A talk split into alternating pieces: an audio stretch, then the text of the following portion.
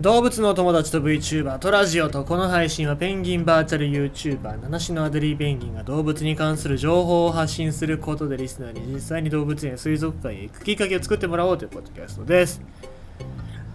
ホークスが勝てない。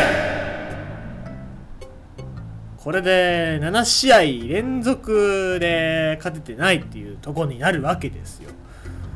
これが2012年の阪神から広島に勝てるまで以来っていう話らしいので、まあなんか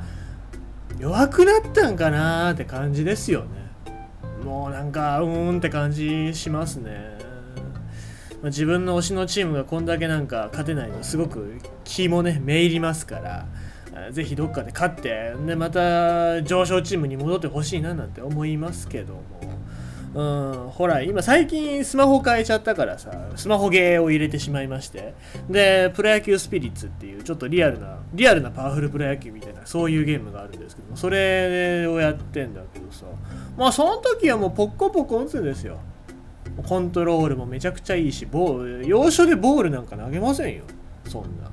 アホな。だからさ、まあ、そう考えばゲームと実際の野球は全然違いますけどね。僕なんかが一生懸命投げたってね、7、80キロも出てるかどうかっていうそれぐらいですけど、まあでもね、でもなんかプロとして勝ってほしいななんて思いますし、コロナが明けたらもう一回試合も見に行きたいなとも思いますから、ぜひその辺勝って我々っていうか福岡県民ってあれなのよ。みんなソフトバンクホークスっていう宗教の信仰者ですから、そこがねやっぱり宗教がなんか良くないと信者が離れていきますから、ぜひ勝ってほしいですね。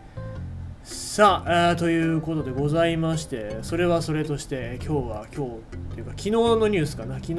を読んでいきたいと思います。天王寺動物園の正弘死ぬ。正弘誰だよ思う人いると思うんですけども、正弘っていうのが、鶏です。3度も命の危機を乗り越えた奇跡の鶏。はい、天王寺動物園は6月19日同園で飼育している鶏の正弘オス5歳が同日に死んだと発表した。正弘は2015年平成27年7月にタヌキやアライグマ用の生き餌として同園に来園し、3度も命の危機を乗り越えた奇跡の鶏としてメディアにたびたび取り上げられ、園内でも出待ちのファンがいるほどの人気者となったという概要でございますが、この正弘くん2015年当時はひよこですよ。ひよことしてタヌキだったりアライグマの生き餌として、来て本当は食べられる予定だったんですけども、この時何が起きたのかっていうと、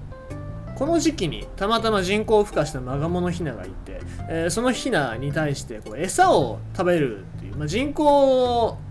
飼育になると餌の食べ方とかもよくわからないですから、ひよこと一緒にすると真似て餌を食べるようになるっていうことなので、そのひよこだったこの正弘くんっていうのが子ガモの先生役、ひよこにして先生役になって、で、そのおかげで動物たちの餌、アライグマに食われることなく、そのまま先生役として生きていくことができたと。で、その次の危機っていうのが、その2015年の9月頃、鳥の楽園って、ここは、鳥がいっぱい飼育されている地域、スポットですけども、ここに出没するイタチ、野生のイタチを捕獲するために3日間ネズミ捕りのおとり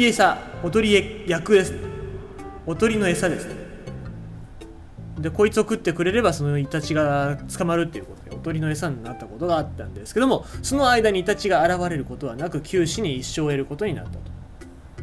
で、さらに通常若い鶏、その成長ですね、成長に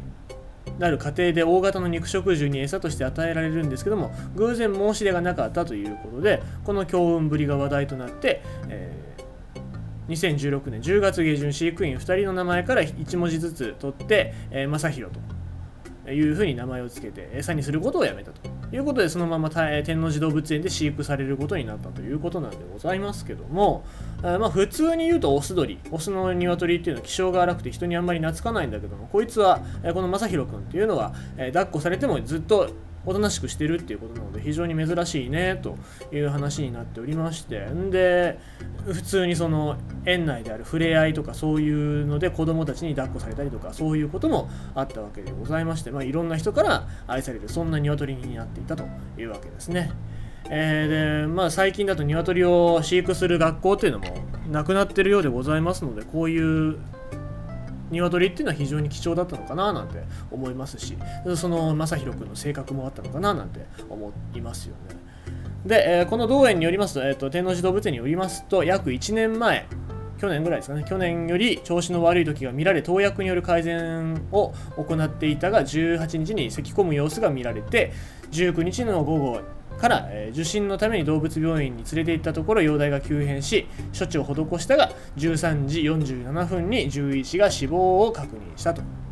いうことでございました。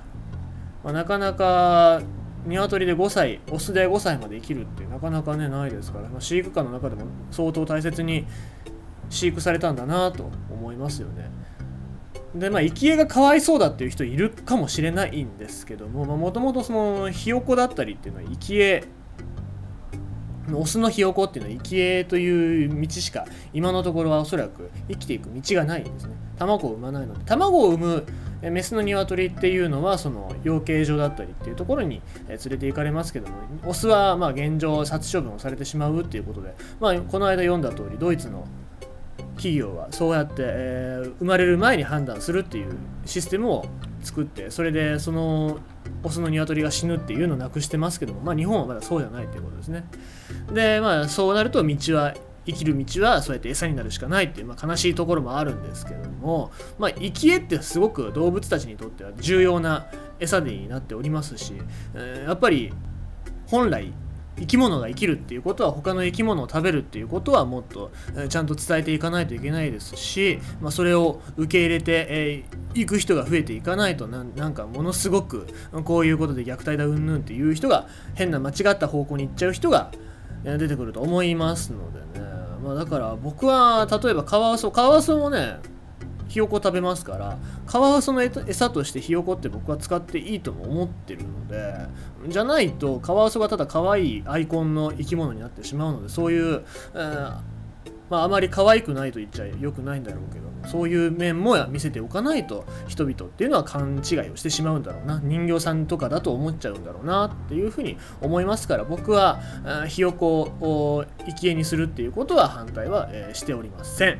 はい、まあいろいろな考えがあると思いますので、皆様の考えね、そういう考えを巡らせて、まあ、反対の人は反対でいいですし、賛成の人は賛成でもいいかなとは思いますので、何か一つ考えてくれると嬉しいかななんて思っております。ということでございまして、今日のニュースは鶏のまさひろ死ぬ、天王寺動物園のまさひろ死ぬというニュースでございました。